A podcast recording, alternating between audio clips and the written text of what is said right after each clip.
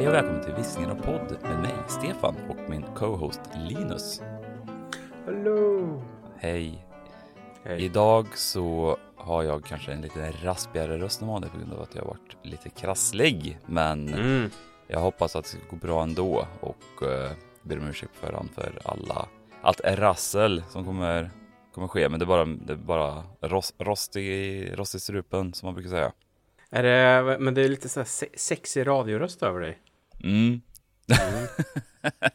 Alltså, det känns mer som att man är bara jobbat på så här billackeraren här i 100 år. Så jag vet inte, så här kombinationen raspig röst och att jag sluddrar så mycket som jag redan gör också. Plus att jag nyss käkat och dricker en läsk här. Så det är helt igenbommat i både gom och hals. Och det kanske blir lite rassel här. Röda prins i mjukpack hjälper ju inte heller. Nej. Kommers utan filter. Kommers utan filter, ja. Ja. Jag tror det var så här ett ställe när det begav sig, när man skämtade mycket om rödkommers som sålde det. Det var typ så här macken vid ett industriområde, inte allt för långt härifrån, som hade dem. Det var typ enda stället i Kasta man kunde få tag på dem. Där jag sitter just nu och spelar inifrån nu under semestern. Känns väldigt målgruppsbaserat det liksom inköpet från den macken. Hänger du med? Ja, jag hänger med. Du som har jobbat i hamn hänger väl framförallt med på den, eller? Ja, är hamnen en rödkommers? Ja, jag tror faktiskt det. Mycket sånt rödkommers. Röda lacket var det också. Lösnus liksom. Ja. I inspelande stund så har ju Sverige nyss åkt ut fotbolls-VM 2021 också, och då har jag med mig en riktig fotbollstorsk här på linjen, så jag tänkte fråga, hur är känslorna idag och hur var det igår efter förlusten? Ja, bra fråga. Jag blev faktiskt jävligt besviken. Jag trodde ju att vi skulle gå längre i det här EM:et än vad vi gjorde. Den saken är klar. Jag var ju också, som det alltid blir, folk tenderar ju till att ta ut saker i förskott. Jag är en av dem. Ja, men inte bara du. Jag tyckte att många gjorde det. Liksom media, kanske inte folk så mycket man pratar med, men det kändes som att konsensus var, vi kommer gå vidare här nu och få möta endera England eller Tyskland i en kvartsfinal. Det här var mest för att stöka av det. Och så blev det inte så. Och vi åker också på ett mål. Det senaste målet man kan... Alltså, det går inte att göra ett mål senare i en match än vad den här jäveln gjorde. Så att... det var riktigt tråkigt faktiskt. Det var ju... Ja, nej, jag vet inte hur jag ska förklara det riktigt utan att börja grina här, känner jag. Ja, nej, men det... Hur känner du? Jag tyckte väl kanske att... Ja, det är givetvis synd att Sverige åker ut så sett, men... Det är ju det där också när det är så pass spännande inför förlängning. Och den typen av förlängning det blev av det var ju nog väldigt, väldigt antiklimax på det. Det var för mycket avblåsningar och för mycket kramper i allas ben typ. Och folk som slog sig och grejer. Så hela tilläggstiden hela förlängningen var ju egentligen bara en annan stor avblåsning, kändes det som. Hade nästan hellre hoppats på straffar än vad... Alltså jag hade nästan hellre förlorat på straffar, tror jag, än så som det blev. För det går ur en så himla hårt när det är någon som gör en sån där grej, och liksom sista tilläggsminuten så pangar de in en, om man säger. Och jag tyckte dock att det var väldigt snyggt mål. Ja, verkligen. Men det blev som ett lite antiklimax av det. Jag håller med om att vi hade hellre förlorat på straffar än på det sättet vi gjorde nu. Det kändes bara... Ja, men det kändes liksom... Jag vet inte vad man ska jämföra med. När man blir så där riktigt besviken. När blev du riktigt besviken senast? Oavsett anledning. När planer går i stöpet. Då känner jag en besvikelse. Ja. Kanske är just det. Att det var väl det som hände nu också. Planen var ju... Vi skulle leva vidare den här härliga EM-sommaren. Och så blev det bara piss av alltihop liksom. En trött ukrainare petar in en mål i 121 minuten. Jag kan ju dock känna också att, jag har pratat med dig om det tidigare, att jag blir ju lika förvånad varje gång Sverige faktiskt gör ett mål också i Som VM också. Det är för mig helt osant att de lyckas göra mål. Så jag tar nog varje liksom sån grej som en vinst i sig. Kanske lite frustrerande igår då när Forsberg var det först en stolpträff och sen en riktigt hård ribbträff fick han liksom. Så lite besviken. Ja. Det var mycket den typen av skitgrejer som hände igår. Ja, nej, det var bara... Jag kände bara... Det var som... Jag vet inte. Det var den här känslan när man blir inlåst i en varm bil. Och får sitta där alldeles för länge. Den känslan var det. Nej, det var inte. Vet att du är en hund. Det var inte riktigt den känslan. Men det är en dålig känsla. Och det här var också en dålig känsla. Så, mer svåra. Ja. Den svenska mannen som... Vad ska man säga? Alltså flest gånger i en bil och fått mest fönster ut och krajade för folk är oroliga för honom. Är det det? Ja, det är det. Min sambo får ju sätta upp såna här lappar som bara så här, han mår bra, han lyssnar på sin bästa musik och asen är på och han har vatten i en skål. Ja. Så är det inte liksom någon stackars farbror får liksom spel och ringer polisen. Ja. Så är det ofta. Jag får inte följa med in på Coop, det är därför jag får sitta på. Jag vet. Jag snattar ner. Har inte du ringt polisen så där en gång? Har jag det? Ja, det känns som att jag har det. Ja. Det ringer en klocka. Det är ju alltid lika intressant det här också att du kommer ihåg saker om mig eller så bättre än vad jag gör med mig själv. Jag säger så här då. Ja, men som jag sa, det ringer en klocka, men jag kommer inte åt minnet just nu. Nej, det är ingen fara. Du brukar prata om minnespalats. Ja. Mitt minnespalats, det är som den här tweeten av Andy Richter, sidekick till Conan. Han sa ju det att han behandlar sin kropp som ett tempel. Men det är sån här tempel i Thailand där det springer runt apor och skiter överallt. Det är mitt minnespalats det. Såna här elaka apor som är så här otacksamma för att de får frukt och så bara går de runt och bajar överallt. Det är mitt minnespalats. Kommer inte ihåg ett dugg liksom. Ditt minnespalats är ju det där rummet i Room. Är det ju, där hon sitter inlåst i flera år och får ett barn. Det är ditt minne. Brie Larsons Room, ja precis. Ja, fy fan vad hemskt. Har du sett något annat än fotbolls-EM då? Har du sett någonting? Har du gjort någonting? Vad jag har gjort? Jag har varit ute på internet har jag varit. Ja, kul. Ja. Millions of Americans own a personal computer. If you're one of them, you can now glimpse the future with nothing more than a modem, a phone line, and a few dollars a month.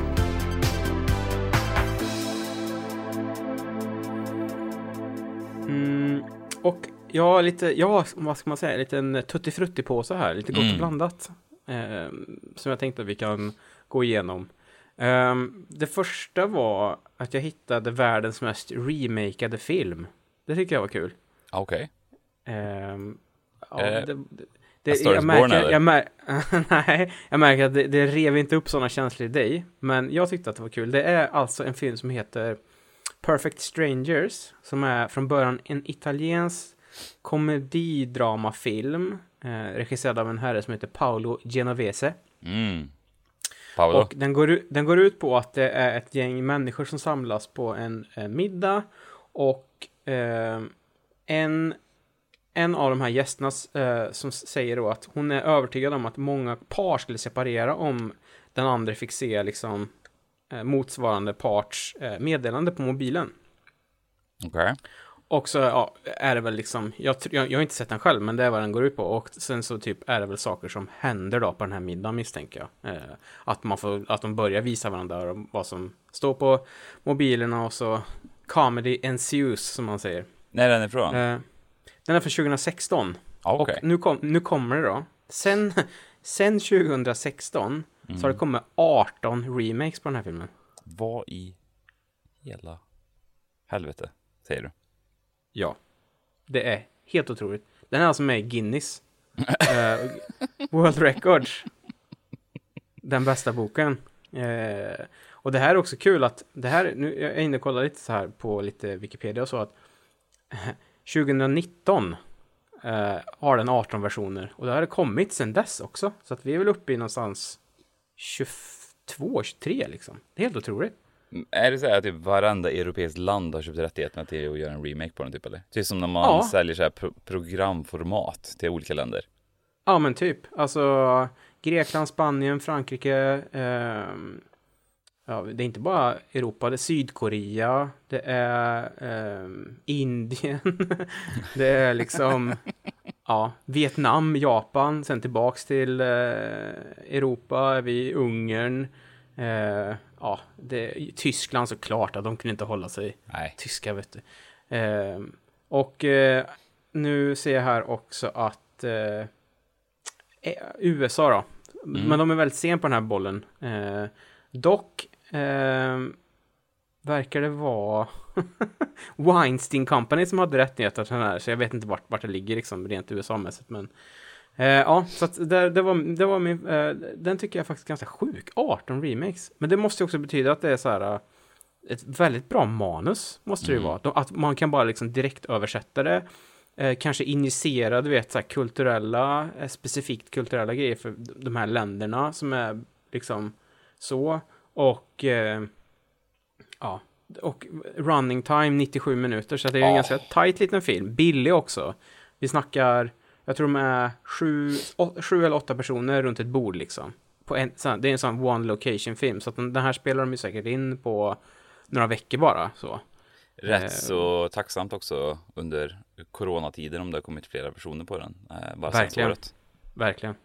Så att ja, jag blev paff. Jag trodde jag kommer inte riktigt ihåg jag kom in på den, men när jag såg att det fanns så många remakes, då blir ju liksom som du säger där, A Star is Born, den tycker man ju har många remakes. Mm. Ja. Och vad är vi uppe i då? Tre versioner av samma. Ja, jag tror det är det. Ja. Så att ja, det var en chock, men det är alltid gött att hamna i såna här små kaninhål av information också på Wikipedia. Det är en personlig favorit alltså. Vad sägs om att vi ser den, men att vi får inte se originalet, men vi får ta oberoende av varandra, ska vi välja ett varsitt lands version av filmen, så ska vi diskutera den som en helhet. Ja, det gör vi. Skönt. Vi gör en sån tombola då med alla länder. Vi måste också se till att vi kan få tag på dem då såklart. Ja, exakt. Men vi gör en tombola och sen så får man liksom dra ett land. Mm, det tycker jag. Det kan bli exakt vad som helst. Ja, men jag hoppas ju att du får den som är inspelad i Arabien. Ja, precis. Saudiarabien, det slutar med att männen får se deras mobiler med kvinnorna. Nej, det är tjejen, de får inte se. Kvinnorna har ingen mobiltelefon där. Nej, taskigt. Ja, jag vet, fy fan, det var ett skämt bara. Men det var ett roligt skämt. Ja. Men det kan ju verkligen bli... Jag skulle nästan såhär... Nu övertänker jag det här givetvis. Men det man kanske mest nyfiken på är ju att se, det vill säga, kulturella skillnader. Inte mellan så här europeiska länder. Jag kan tänka mig att den franska och italienska kanske inte skiljer sig så himla mycket. Det gissar på att det är ganska lika, ja. Ja, exakt. Men om du jämför det då, att till exempel om du ställer det italienska mot... Vi säger nu då, typ den pakistanska eller den japanska, alltså du vet när det är stora kulturella skillnader. Det hade varit intressant att se faktiskt. Så. Verkligen. Man skulle kunna ta att jag eller du tar en europeisk och så får den andra ta ett mer exotiskt land då. Så kan någon av oss vara riktigt sån exotifierande över ett främmande land också. Det är gött att sitta med så här hakan i knävecket. De äter med pinnar i Japan. Det är helt otroligt. Det är som första gången man säger så här sydkoreansk film. Bara, de följer inte västerländsk dramaturgi. Vart är 3 akter? Ja. Vad fan? Nej. Så, men fan, skitbra idé. Se till att den här... Se till att det var din idé också. Tomgång. Ja. Och jag hade inte så här, nu lyckas vi skita ut till oss tack vare det här. Så det tackar vi för. Bra idé. Ja, men bra idé. Your only chance to survive or evacuate is to leave with us. Vad har du haft för dig? Jag kommer fortsätta, men jag tänker att vi kan bolla lite fram och tillbaka så här. Nej, men Ja, jag är väldigt inne på att veta mer om ditt internetsökande så sett. Ja, men det kommer. Jag hade hunnit gjort så himla mycket faktiskt. Det har ju varit lite långhelg här nu med midsommar och det vi har gjort är väl att vi har försökt kolla kapp Mare of Easttown och så har jag lagt ner Katla har jag gjort. Katla. Har du gjort det? Ja. 3 avsnitt fick den sen så... Jag ska faktiskt säga att vi har inte heller kollat på något mer sen de här 2. Men jag har en dröm om att vi ska fortsätta någon gång. Men vi får se. Däremot har jag tagit på att se sista säsongen av Netflix anime-serien Castlevania. Säsong 04 har jag faktiskt plockat upp nu. Den har funnits ut ett tag här och... De 3 första säsongerna har jag alltid klämt i samband med sommaren. Jag kan tycka det är rätt så gött att dra på ett avsnitt så får man se om man somnar eller inte till det. Liksom. Så här mitt på dagen om man ska ta en liten gubbtuta. Det är perfekt serie så. Säsong 2 kanske tog mig 3 gånger så lång tid än vad det skulle gjort för att jag somnade på de 2 sista avsnitten av varenda gång. Liksom. Så det är gött att gubbtuta till dem. Nu inför säsong 4 så tycker jag nog att det har varit fram tills nu har det varit en väldigt okej serie liksom, om man tycker om den typen av anime. Den är så styltig animerad är den och ett speciellt stil så sett. Och med de 3 första avsnitten här nu i säsong 4 tycker jag nog första gången verkligen blir lite mer tagen och intresserad. Medan de 3 första har varit som sagt som betyget där. Jag lägger mig och sover till dem eller ligger och kollar telefonen till dem. Men säsong 4 är de 3 första avsnitten har faktiskt varit väldigt intressant. Väldigt, väldigt rått är det. Det är väldigt, väldigt grovt är det. Jag vet inte, har du sett någonting? Du kollar ju inte på sånt, men det vuxna är väl. Ja, men det är ju liksom en liten side-note här då, att det är väl liksom tanken av anime är oftast bättre än liksom, eller så här. Det är bättre i teorin än i praktiken. Så kan jag känna. Jag tror jag såg första säsongen. Jag tror det. Men sen så... nej, jag blev inte så pepp liksom. Nej, den har ju en speciell stil i så här, hur folk pratar. Och framförallt det rör sig i dialogscener som gör att den blir lite oattraktiv kan jag tycka. Det är väldigt, väldigt, väldigt lite luft mellan... i dialogerna. Så när någon säger något så svarar den andra på millisekunden kan jag tycka. Och det blir någonting som känns lite, vad ska man säga, dialogvärldens motsvarighet är uncanny valley typ. Liksom. Det känns som att det inte är 2 personer som pratar med varandra. Lite som du och jag kanske. Nej, men, we wish. Ja, verkligen. Nej, så det är väl den då. Kommer fortsätta hugga. Annars har det varit... sett lite film och sådär då. Lite filmer när man blir trött. Vad har du sett då? Jag högg omedvetet 2 remakes, på tal om remakes. Såg Dark Water med Jennifer Connelly från 2005 kanske. Remake på japansk förlaga. Och sen såg vi The Uninvited från 2009 med Emily Browning, tror jag heter i efternamn. Känd från senast American Gods, The Affair, Sucker Punch och mig. Ja, med massa i alla fall. Hur som helst så det är också en remake på, nu tar jag lite från höften här, om det är A Tale of Two Sisters, koreansk film tror jag. Jaha, den. Ja, det är det faktiskt. Jag för mig ska vara det. Rätt så säker på att det är det. Vi säger att det är det. Vi säger det. Ja. Ingen av dem, det var verkligen det såhär, vi drar bara på någonting och båda två var rätt hörda faktiskt. Dark Water blev nästan chockad över att den var så jävla tråkig. Den var så fruktansvärt långsam. Det hände liksom typ ingenting på hela filmen känns som, och de få scenerna som var, det var lite mer såhär psykologiskt drama än psykologisk skräck. Det har varit lite besviken på faktiskt. Ja, det är ju piss. Har du sett originalet eller? Ja, men det var så jäkla länge sedan så jag vågade inte uttala mig om det. Det är ju den japanska remake-vågen som kom där. När man ser de originalfilmerna, då man glömmer väl bort fort då att de är fan svingamla de där filmerna. Så alla versioner som går att få tag på är ju, det är ju som att alla är filmade med en sån riktigt skakig DV-kamera. Det är oftast är de också i dagens mått mätta rätt så oremasterade också, så, eller orestaurerade. Så det är inte så himla mycket att ta i så att säga. Jag tror jag såg den Kairo Puls. Finns länge sedan. Den var väldigt, väldigt bra på tal om japanska.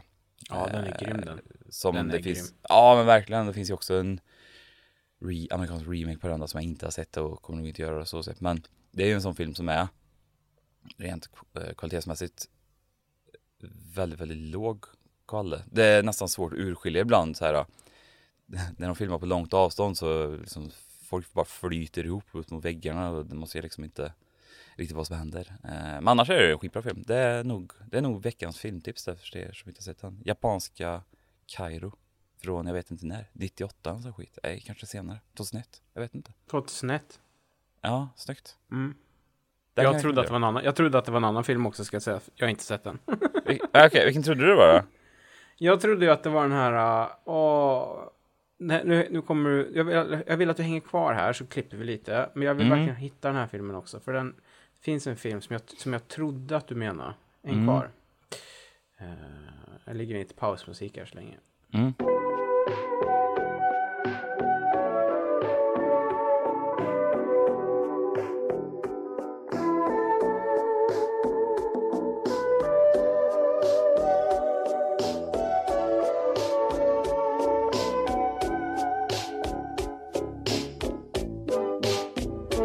Cure, eller? Ja, exakt. Cure. Mm. Yes. Exakt. Jag trodde det var den du menade. Ja, det är samma regissör dock, ska jag tilläggas. Mind blown. Ja, och så är ju... Han har väl en återkommande skådespelare som är med också. Men det är samma regissör faktiskt. Nu ska vi försöka oss på ett uttal här. Då. Kiyoshi Kurosawa som har regisserat. Och den... Cure från 97 är väl, jag tror jag snackade lite om den tidigare, men det är också en sån film som är, vad ska man säga, det är ju relativt ambitiösa skräckfilmer där. Det är ju även Kairo också. Det börjar ju ofta som någonting och slutar en helt annan ände än vad man verkligen var beredd på. Det är som sagt, det som du brukar säga, inte kött och potatis. Det här är verkligen exotiskt. Det här är fan... Första gången man käkar shawarma på den nivån här. det här är en poke bowl med mango i. Det kan man verkligen säga. Ja, nej men det är veckans filmtips från Visner och podd kan man säga är ju Kiyoshi Kurosawas Kairo och Puls då. Nej förlåt, Kairo och Cure givetvis. För Kairo och Puls är samma film. Men, ja, precis. Cure och Puls för er som gillar engelska också. Ja. Nice. Nej, så det var egentligen min vecka. Kan vi säga. Bra vecka ändå. Ja, helt okej. Jag försöker läsa lite. Jag berättade förra veckan att jag drog igång med en bok. Jag kommer lite längre i den. Jag ska verkligen göra en summering. När jag läst klart den och får se om jag fattar den. För den är fan komplicerad, känner jag. Jag vill ha titeln och extremt snabbt vad den handlar om. Så vi uppfriskar det här gamla minnet som vi har problem med. The City in the City, skriven av China Melville. Just det. Handlar om en östeuropeisk stad som existerar i samma sfär som en annan stad, kan man säga. Och invånarna i den här staden är förbjudna till att interagera med den andra staden. Så ibland så skimrar det in och man inte riktigt så här, förstår vad det är man ser. Eller man tror att det är en vanlig person eller typ en grann eller något, men så visar det sig att det är en person från andra staden. Då måste liksom man bryta ögonkontakt och så att säga få det att bli osett det här ögonblicket.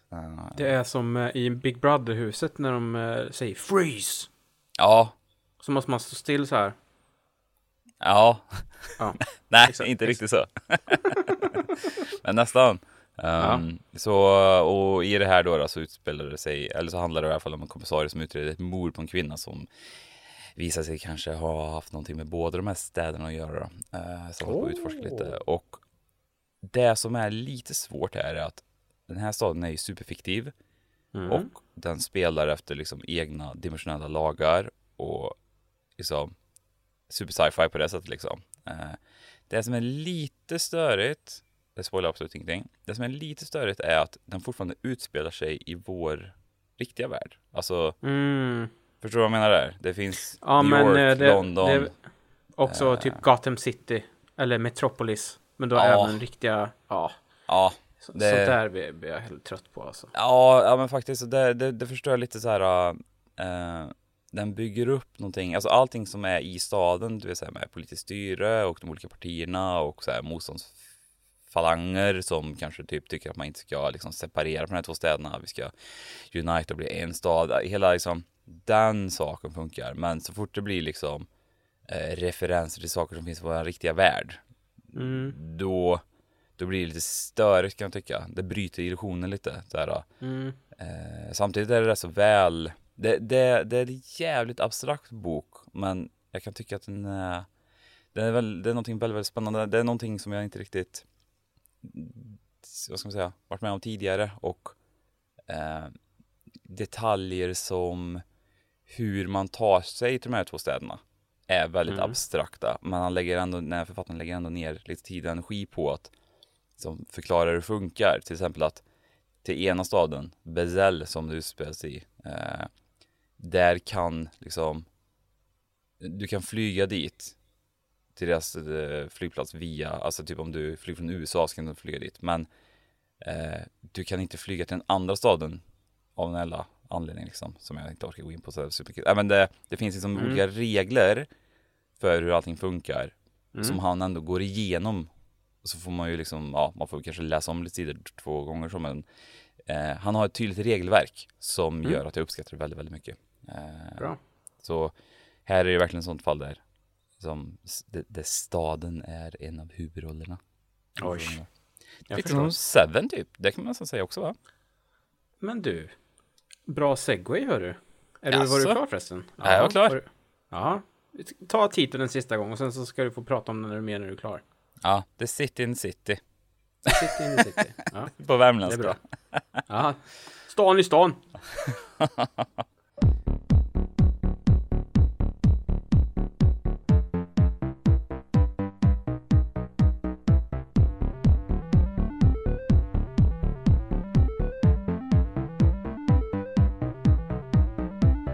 Nej men, segway apropå Seven. David Fincher, våran gamla vän och kollega. Nej, det är han inte. Mentor, ja. Din mentor. Ja. Hans nya film börjar filma i november här. The Killer. Och det är inte vilken huvudroll som helst i den kan jag säga. Det är såklart en vit man och det måste han ju ha för att det är David Fincher. Men Mikael Fassbender. Nej. Fan, äntligen tillbaka. Och apropå Seven då, manusförfattaren till Seven är ju med på tåget. Andrew Kevin Walker.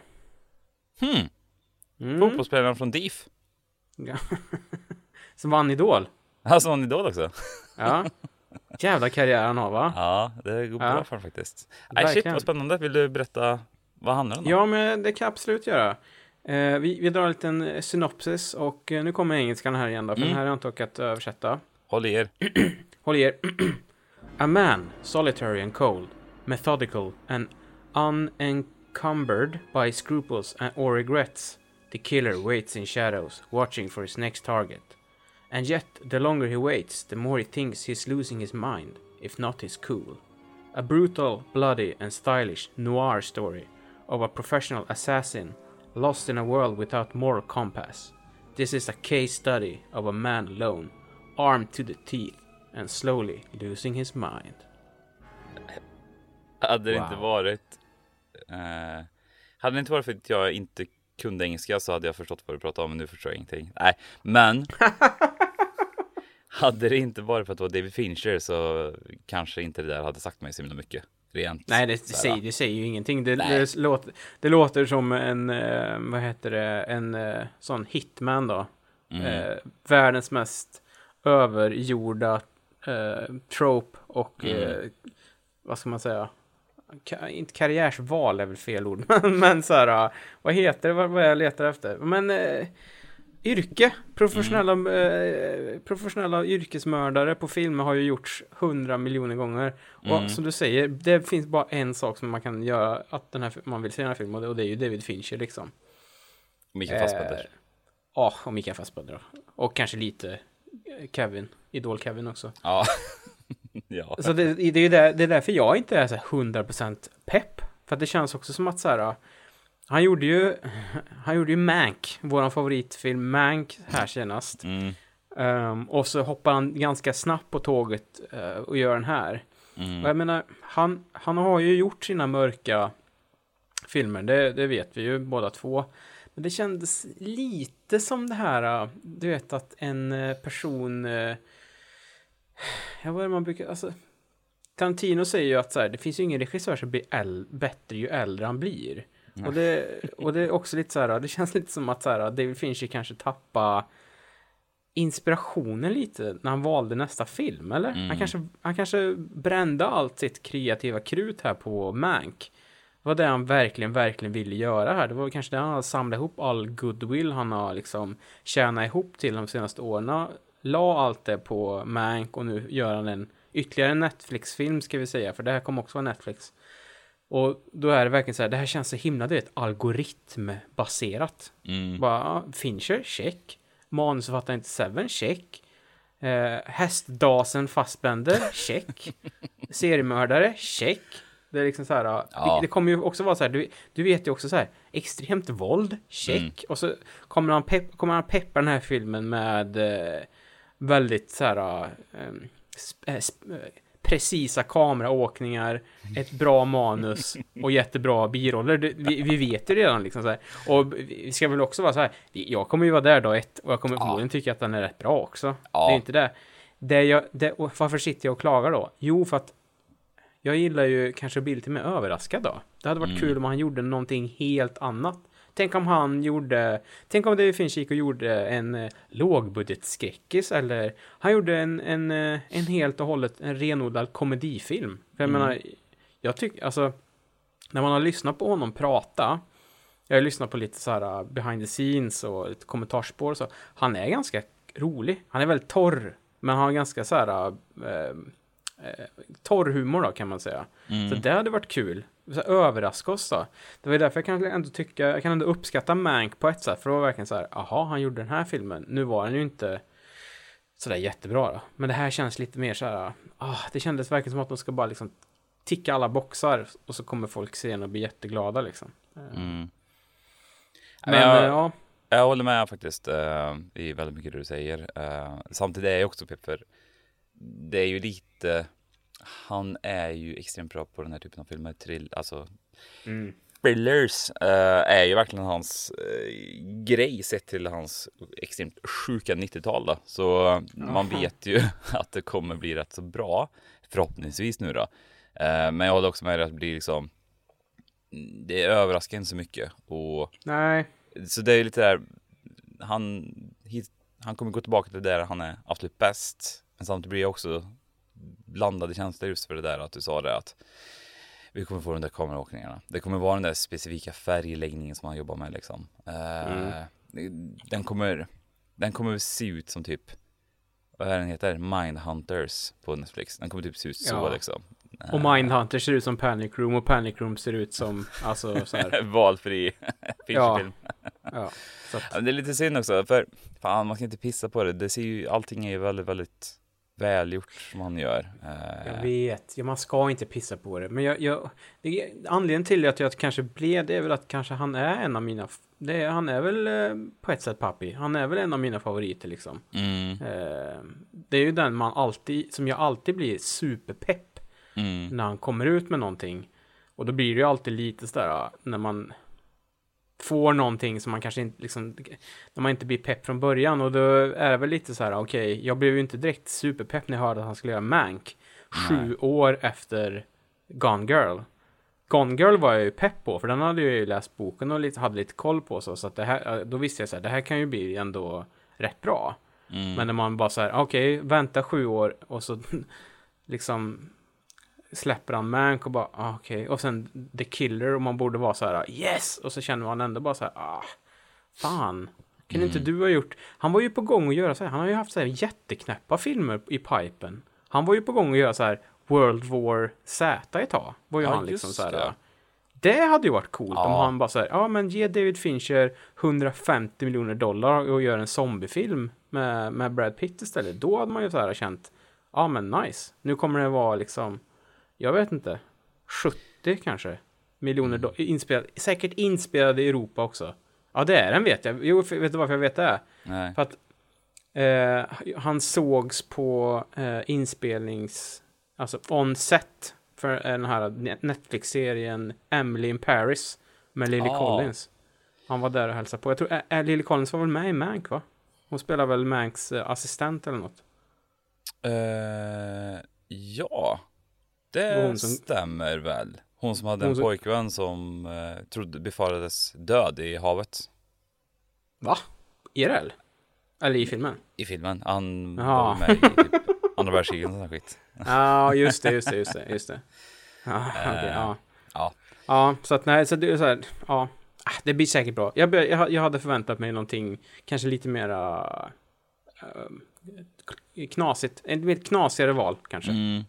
Men man ska också, jag tänkte på det där lite du sa om David Fincher och när han var kopplad till World War Z, och det är ju en sån där grej som fan aldrig går igenom det när en sån den typen av regissör är kopplad till en sån här knapp projekt liksom. Typ, vad hade vi med? Darren Aronofskys när han var kopplad till Wolverine.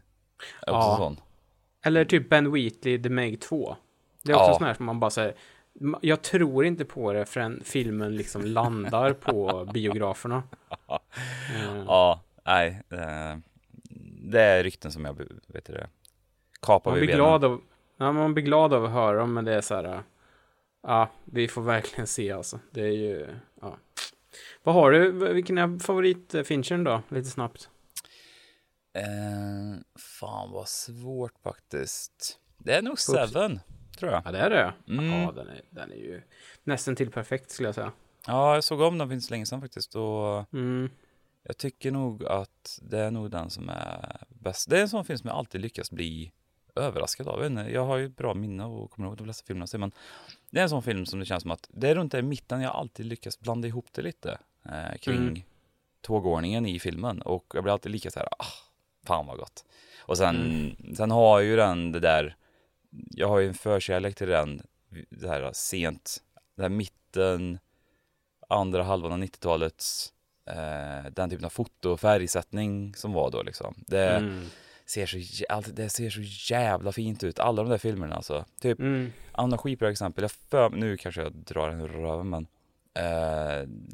tips på så här skönt foto när det kommer till färg och ljus, då är det ju den sista scouten med Bruce Willis och är det Wayne, vad heter han?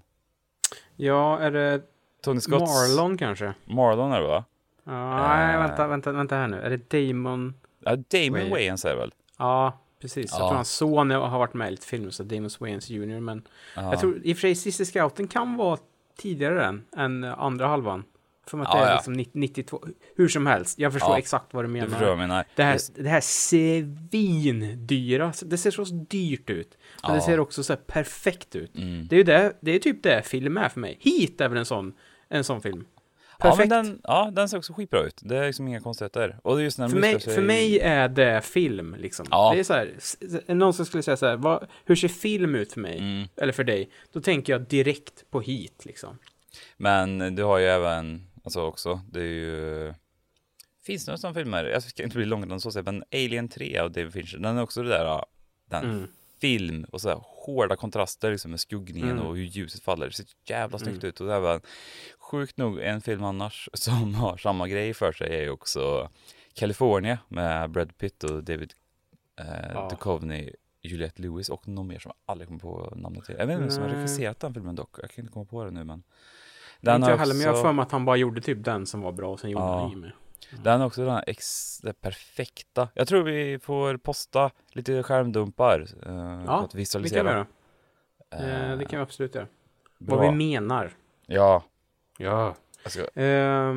Jag tror min, för nu jag hörde här att du viskar vilken min är. Är Panic Room eller? Det är Benjamin Button är det. Nej, det är det inte. Zodiac. Jag tror att det är Fight Club fortfarande. Det är den jag har sett absolut mest gånger. Fight Club, Seven och Zodiac tror jag. Det är nog den. Det är The Pantheon liksom. Topp 3. Skulle man kunna mejla dig Fincher och säga skulle kunna utge dig för att vara den mannen som har lyssnat flest gånger på kommentarsspåret till Zodiac-filmen? Tror du att du kan vara det? Nej, jag tror alltså, jag vet vad du menar nu. Att jag hade det på telefonen, att jag hade laddat hem det som en MP3 och hade det på telefonen. Men det var ju, jag lyssnade bara på det någon gång. Jaha. Och sen så varje gång jag typ kopplade upp telefonen mot en blåtand så drog det ju igång liksom. Det var mer så. Det är så här, den hoppar in i min bil och det första du frågar ju alltid om du får hooka upp din telefon för att spela något gött liksom. Det ser man ju alltid där. Men vi bara lyssnar här nu när han instruerar Donalog här. Deep cut på biroller i den filmen också. Visste du att allting uploadade digitalt eller? Ändå bra, ändå, det skulle man ändå vilja ha som möjlighet att lyssna på.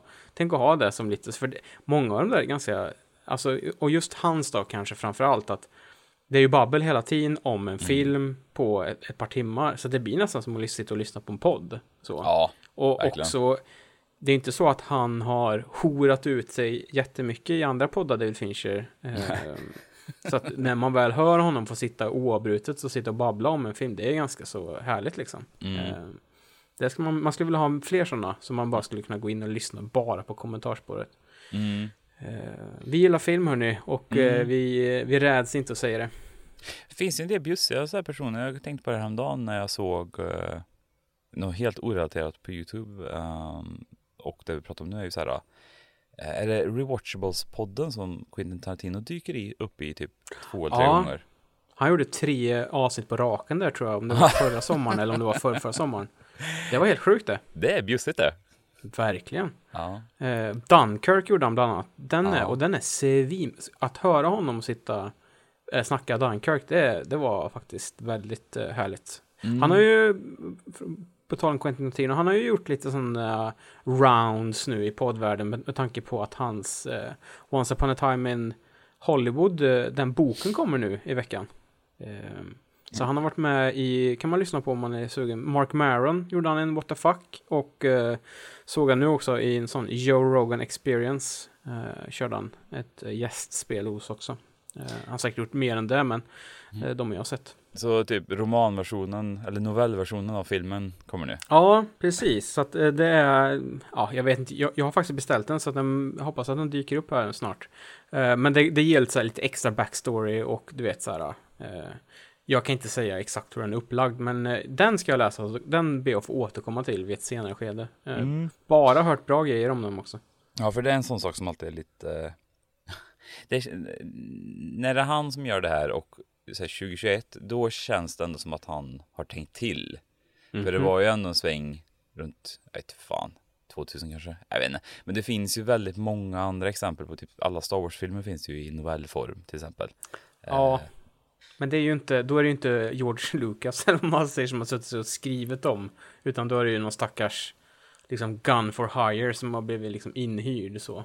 Som ska översätta manuset till romanform. Ja, liksom. Precis. Det här är ju liksom, man märker ju att, och det är också sagt förut, att Tarantino, han har ju superkoll på hela sitt universum när han gör en film. Så att det här blir ju liksom så här, det bara, han har ju hela filmen redan i liksom, i bakhuvudet, och det bara skriver han ner det liksom och släpper som en bok. Det är ju det lite som jag blir, han har ju sagt att han har en film kvar i sig tror jag. Jag vet inte om han dementerar det i senaste podden där, men det är väl det han har sagt i alla fall. Men jag tror, som jag förstår, att kommer han fortsätta och skriva lite mer sen. Det ser jag ändå ganska mycket fram emot. Lite beroende på hur den här boken blir då. Men det skulle vara kul att få lite mer så här böcker från han. Det kan nog vara ganska mysigt tror jag. Ja, men så. Det tror jag faktiskt. Och han är ju faktiskt ett skitbra exempel på exakt det du citerade om på förut. Att man blir inte bättre regissör med åren. För han har pikat länge sedan, kan jag tycka.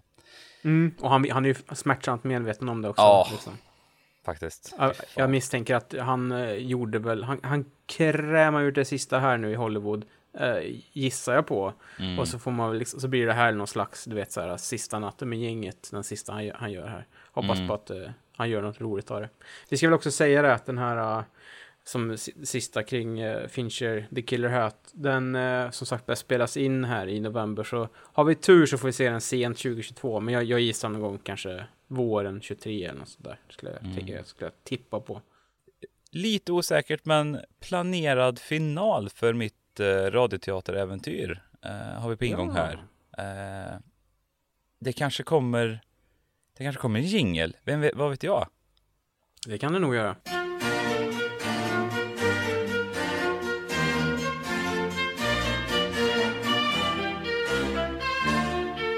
När du hör den signalen, då vet du att det är dags att vända blad. Ja, finalen. Jag har väl generellt sett fortsatt och lyssnat på audiodramas. Men det är ju, vad ska man säga, jag tappar lite farten här nu, den senaste som jag pratade lite på förra veckan. Jag har sett en Unwell, en American Gothic Horror Story, sån här skit heter den dock. Midwestern Gothic Horror, skitsamma. Jag var tvungen att pulla det plugg på den. Så nu är jag lite i pausen från audiodramas. För det blir ju lite att man får riva av det då. Men på tal om att riva av, så rev jag ju faktiskt av den här i sin helhet. När jag åkte tur på en meet and greet härlig med våra favoritpatrons uppe i Sälen för några veckor sedan. Paret Johansson. Ja, paret Johansson. Sci-fi sci-fi thriller dramat From Now, producerad av Q-Code, som jag pratade om lite förra veckan. They're gone. Captain Harrow's dead. They're all dead. Hello, this is Lisa Rollins with the United States Air Force. State your nationality and purpose. I don't know what happened. We were there. Sir, you're encroaching upon protected airspace. Oh, there's blood everywhere. Oh, I'm covered in it. This is hell. Am I in hell? Today at 12:03 p.m. Pacific Standard Time, November 20th, 2060, an anomalous object was detected entering Earth's orbit, sparking concerns of... Unknown aircraft has now entered Earth's atmosphere. I huvudrollen i den här sviten så har vi Richard Madden från Game of Thrones, nog mest känd, och även den tv-serien Bodyguard, va, på Netflix. Det ser ut att han har plastikopererat sig till en Ken-docka. Ser så jävla knäpp ut i Bodyguard, tycker jag. Gamle arbetshästen Brian Cox som är på ett hörn. Andra personer i rollerna har vi Betty Gabriel. Hon är med i bland annat Defending Jacob och Get Out. Hon är med och spelar hembiträdet. Ja. Hon är Erin Moriarty från The Boys. Hon som spelar Starlight är med. Får se om du tar den här då. David Dastmalchian. Ja, men snälla. Vi snackar Dark Knight. Vi snackar Prisoners. Han är Polkadot Man här nu i Suicide Squad som kommer snart. Great job! Ja, just ja. Ant-Man-filmerna. Kommer vara med i Dune också då, givetvis. Ja, han är ju en sån Villeneuve-stan. Han gör ett väldigt kort men bra inhopp i Blade Runner 2049 också. Det är han blir så 2049, jävla 2048. Karatehuggad 2049. 49, ja. Han blir karatehuggad i nacken där av Sylvia Hawkes. Den är obehaglig scenen. Han blir så jävla karatnackad också. Det är inte... Alltså, då förstår man hur starka replikanter är. Alltså. Hon drar ett sånt slag i honom så han dör på 0,5 sekunder. Och det han fattar inte vad som har hänt. Inte ens alltså, han dör innan han ens liksom trillar i marken. Alltså. Och sminket på henne ser jag vidare, men jag typ så här, ögonen poppar ut lite. Det blir så allting blir så jävla obehagligt då i några sekunder. Och inte och även då Lance Reddick är ju med då, om vi ändå snackar birollskungar. Känd från John Wick bland våra yngre lyssnare. För oss lite mer äldre finsmakare, Lost, Fringe, The Wire då givetvis. Känns som kan väl. Innan vi går in på handlingen så vill jag verkligen poängtera att Lance Reddick spelar Tommy fan sig själv i den här... Eller inte om det är sig själv, men han har ju sin grej som han kör på i exakt allting han är med i. Och det funkar så jävla bra. Ja, det har vi sagt förut. Kommer säga igen, tror jag. Han har hittat sin grej och han kör på den. den extremstrikt. Don't ever change, Lance. Nej, faktiskt. Hoppas han hör det här. Handlar om Richard Madden som är astronaut och så ska ta sig den första bemannade rymdfärden till en ny beboelig planet som de upptäckt, som ska ta några år att ta sig till. Brian Cox spelar hans bror, som också är astronaut uttagen för programmet, men i slutändan så är Richard Madden som får åka. Det som händer är ju då att Richard Maddens rymdfärja landar igen på jorden, och så har det gått 35 år har jag för mig. Och han kliver ut ur rymdfärjan och ser exakt, han har inte åldrat en sekund har han inte. Men vadå, han åkte iväg, kom han dit och sen åkte han hem, eller vad hände? Ja, men det är ju där vi kommer till då. Förlåt.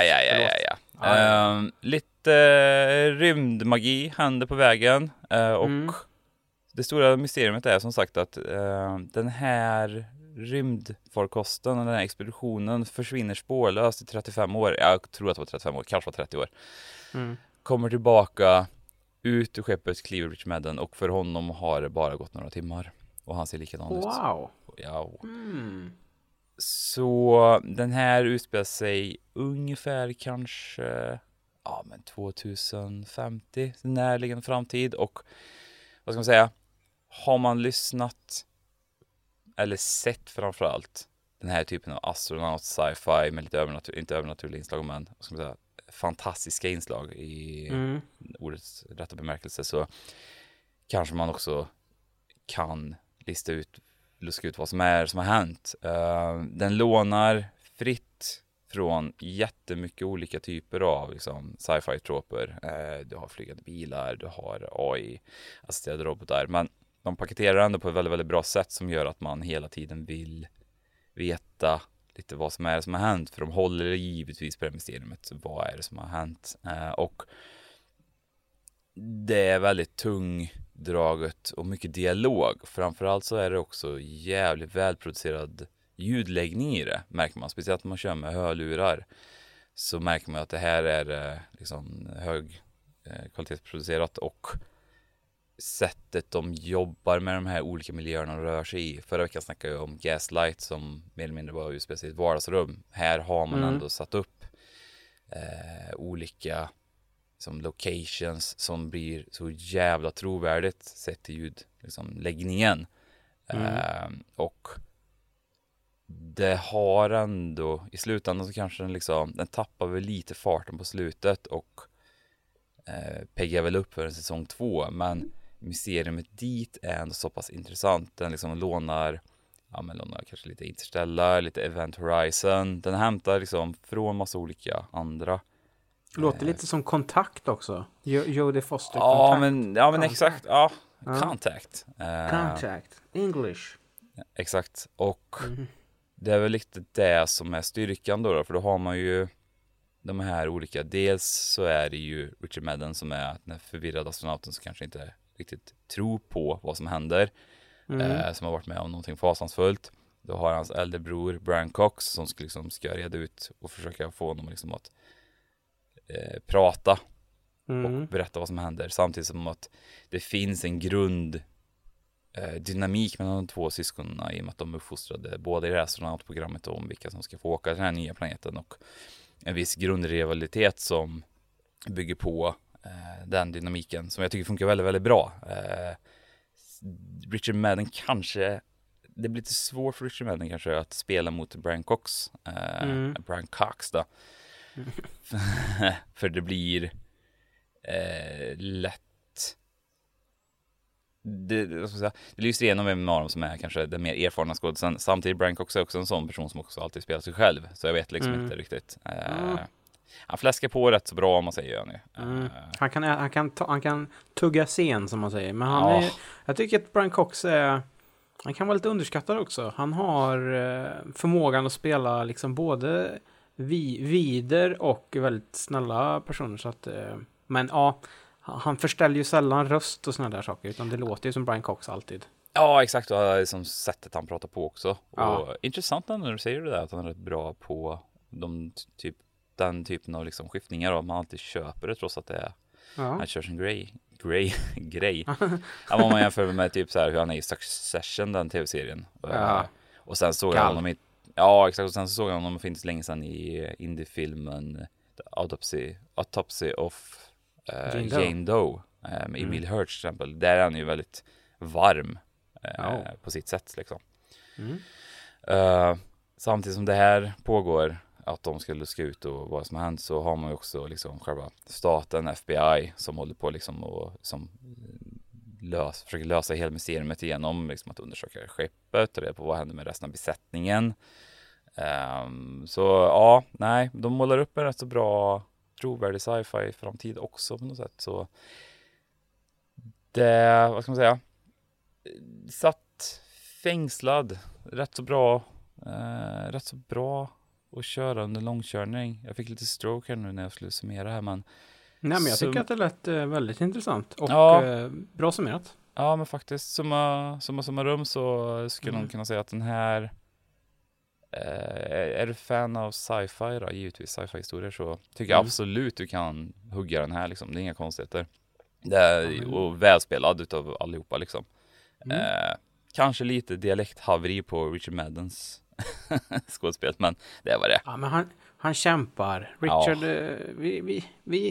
vi gillar Richard. Ja, det gör vi. Så, ja. Hugg den. From Now, från 2020. Q-Code producerat. En säsong ligger ute. Jo, regisserad av Rice Wakefield. Har du någon koll på han? Nej, det känner jag inte igen. Nej, han har också en talande roll i den. Han är med i första Purge-filmen, är han. Jag har inte sett den, jag vet inte. Har du sett första Purge-filmen med Ethan Hawke? Nej, jag har inte det faktiskt. Okej. Ska vi lägga ner det här nu då? Ja. Då får väl jag ringa paret Johansson då, så de får sina pengar tillbaka för senaste avsnitterna. Ja, kan man säga. Jag visste inte att du skulle bli så besviken för att jag inte hade sett första Purge. Ja, det är ingen fara. Okay. Australiensk kille, han är med lite andra saker. True Detective säsong 3. Det som kanske jag fångas av är väl liksom att den regisseras av en skådespelare, rätt så ung skådespelare också. Jag tror det var lite där man blev såhär, han har även speaking part som sagt då, men True Detective säsong 3 är med och är en av dem som misstänks för att ha fört bort och mördat den lilla tjejen som försvinner, vet du. Jag kanske känner igen honom om jag får se en bild på honom. Ja, han har ett väldigt specifikt utseende, har han. Han har bara ett öga som sitter mitt i pannan, eller? Ja, exakt. Alltså, det var väl det. Hur många avsnitt och hur långa är de? Vill jag bara ha en sista. De är lite längre än vanligt. De är strösslade med en hel del reklam också. För det märker man lite när de kommer upp i den produktions... kvaliteten att de behöver få in lite mer deg, så det är ett reklamavbrott i mitten. Vilket jag inte tycker gör någonting, men avsnitten ligger kanske närmare 30-40 minuter. Så det är lite mer stakes från dig som lyssnare. Kanske att engagera dig, om man säger. Hur många? 10. Okej, ja, men då så. 10 färska. 10 färska. Bra tips. Verkligen. Så det är väl egentligen, det knyter ihop säcken på de här 3 specialavsnitterna. Jag kommer fortsätta, och har ni några tips så kan ni gå in på vår eftersnacksgrupp på Facebook. Nej, men skämt åsido då, så man kan ju följa oss på Instagram, kan man följa oss. Och sen kan man mejla oss också på viskningarochpodd@gmail.com. Det är inget skämt. Det kan man faktiskt göra. vi skämtar väldigt mycket om så här, vad vi sitter, vart vi finns. Men på Instagram och Gmail, där finns vi. Det finns vi faktiskt. Ja, precis. Och även vår nylanserade webb här snart, som är betaversion, viskningarochpodd.tk, kommer vi även... där kom det ännu mer skämt. Okej då. Men bra, vi ska ha en .tk-domän. Det ska vi verkligen se till. Vi ska vara enda aktienoterade bolaget med en .tk-domän. Vi ska även posta ditt jävla telefonnummer så folk kan ringa dig också, om du vill ha så mycket kontaktytor. Och så ska vi posta dina 4 sista, så folk kan beställa grejer också i ditt namn. Det löser vi. Allt det. Nice. Tack. Kul. Bra tips, Stefan. Och jag ser fram emot mer audiodramas i framtiden. Det var... Jag ska definitivt ge den här sista en chans här. Den lät väldigt intressant. Mm. Jag som har väldigt lite sak för mig i mitt liv här, och du och jag, vi... Det är ju inte snart kanske, men det dröjer nog inte länge innan du och jag släpper vår egen radioteater. Vi har ju våra hooks ute. Vi kollar runt lite, och vi vill inte säga för mycket, men det är nog inte helt omöjligt att du och jag kommer med också. Nej, det är sant. Det är sant. Jag har ju ringt Leif André så mycket så att han... Jag har ett sånt... Vad heter det? Vad heter det? Man inte får ringa honom. Besöksförbud? Ja. Nej. Det har jag inte gjort. Men absolut, det ska vi lösa. Med riktiga kändisar. Mm. Riktiga jävla kändisar. Mm. Kul!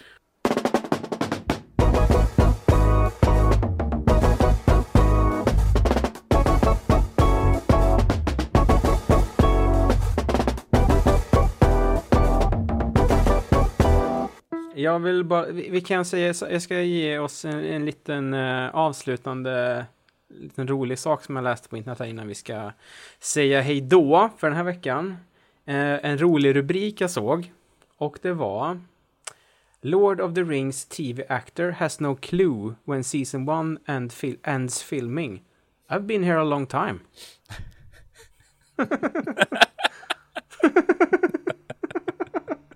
Det lät så jävla knäpp. Det var så här bara, men jag vet inte hur länge jag behöver vara kvar här. Jag har varit här svinlänge liksom.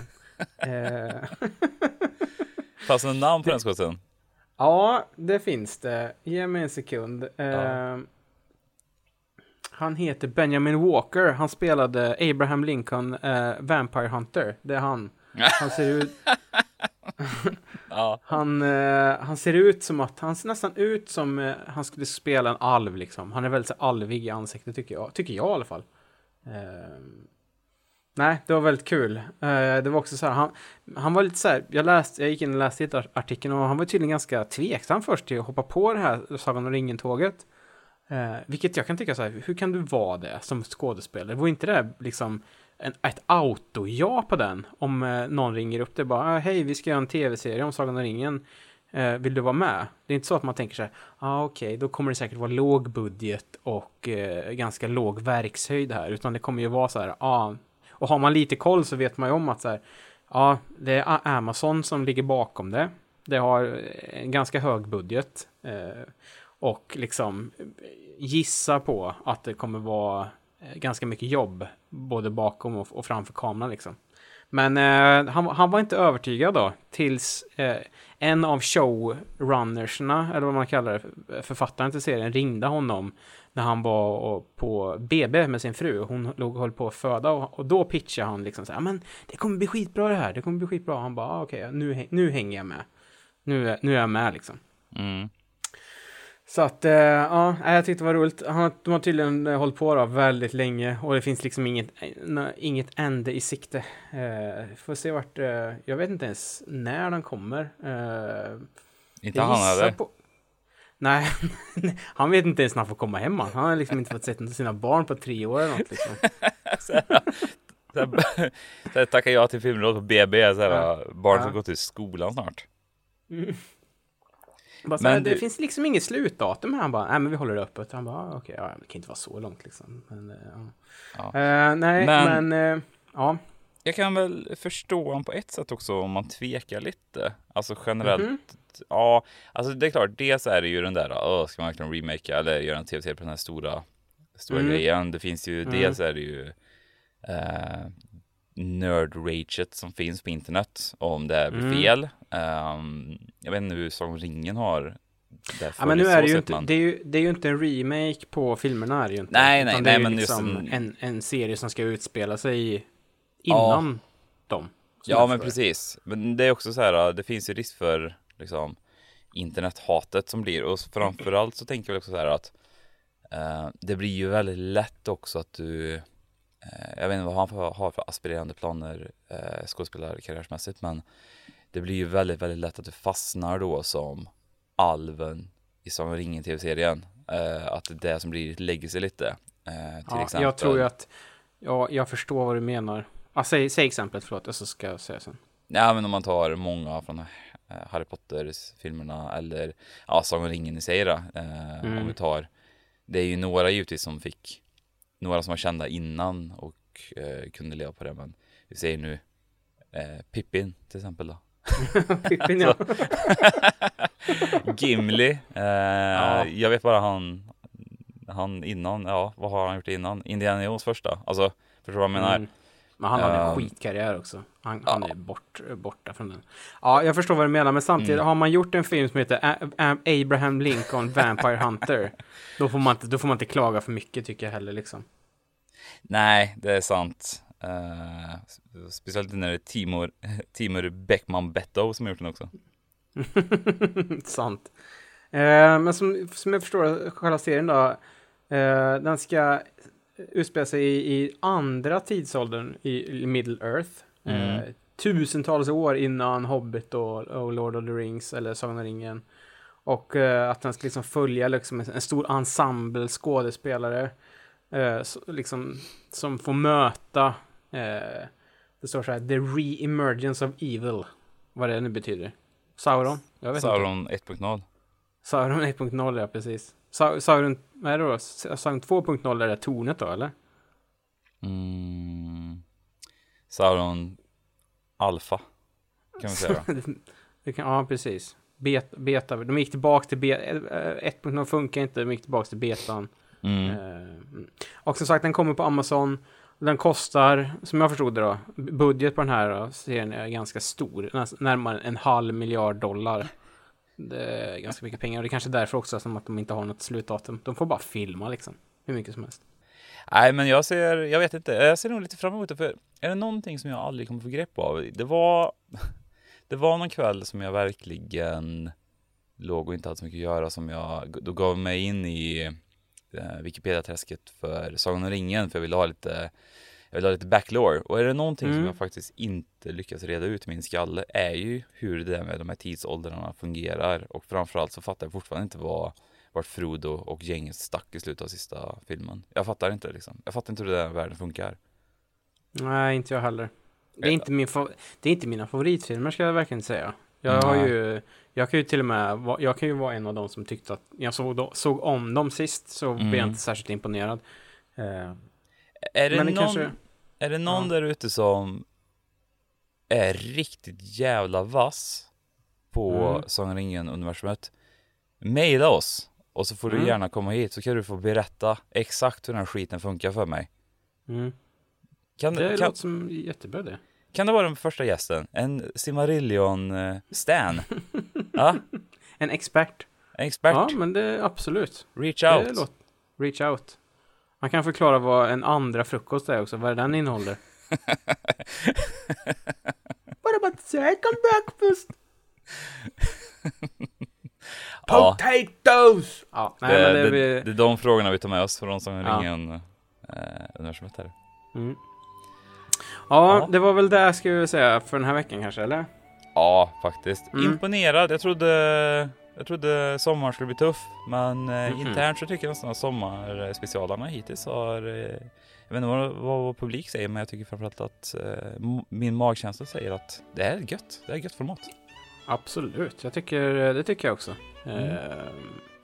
Så att jag är nöjd. Fortfarande nöjd. Som sagt...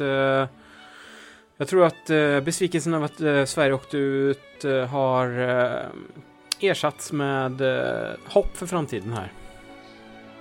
Ja, jag tror också det faktiskt. Bra. Men tills nästa vecka då, så hörs vi. Det gör vi verkligen. Ha det bra nu. Hej då.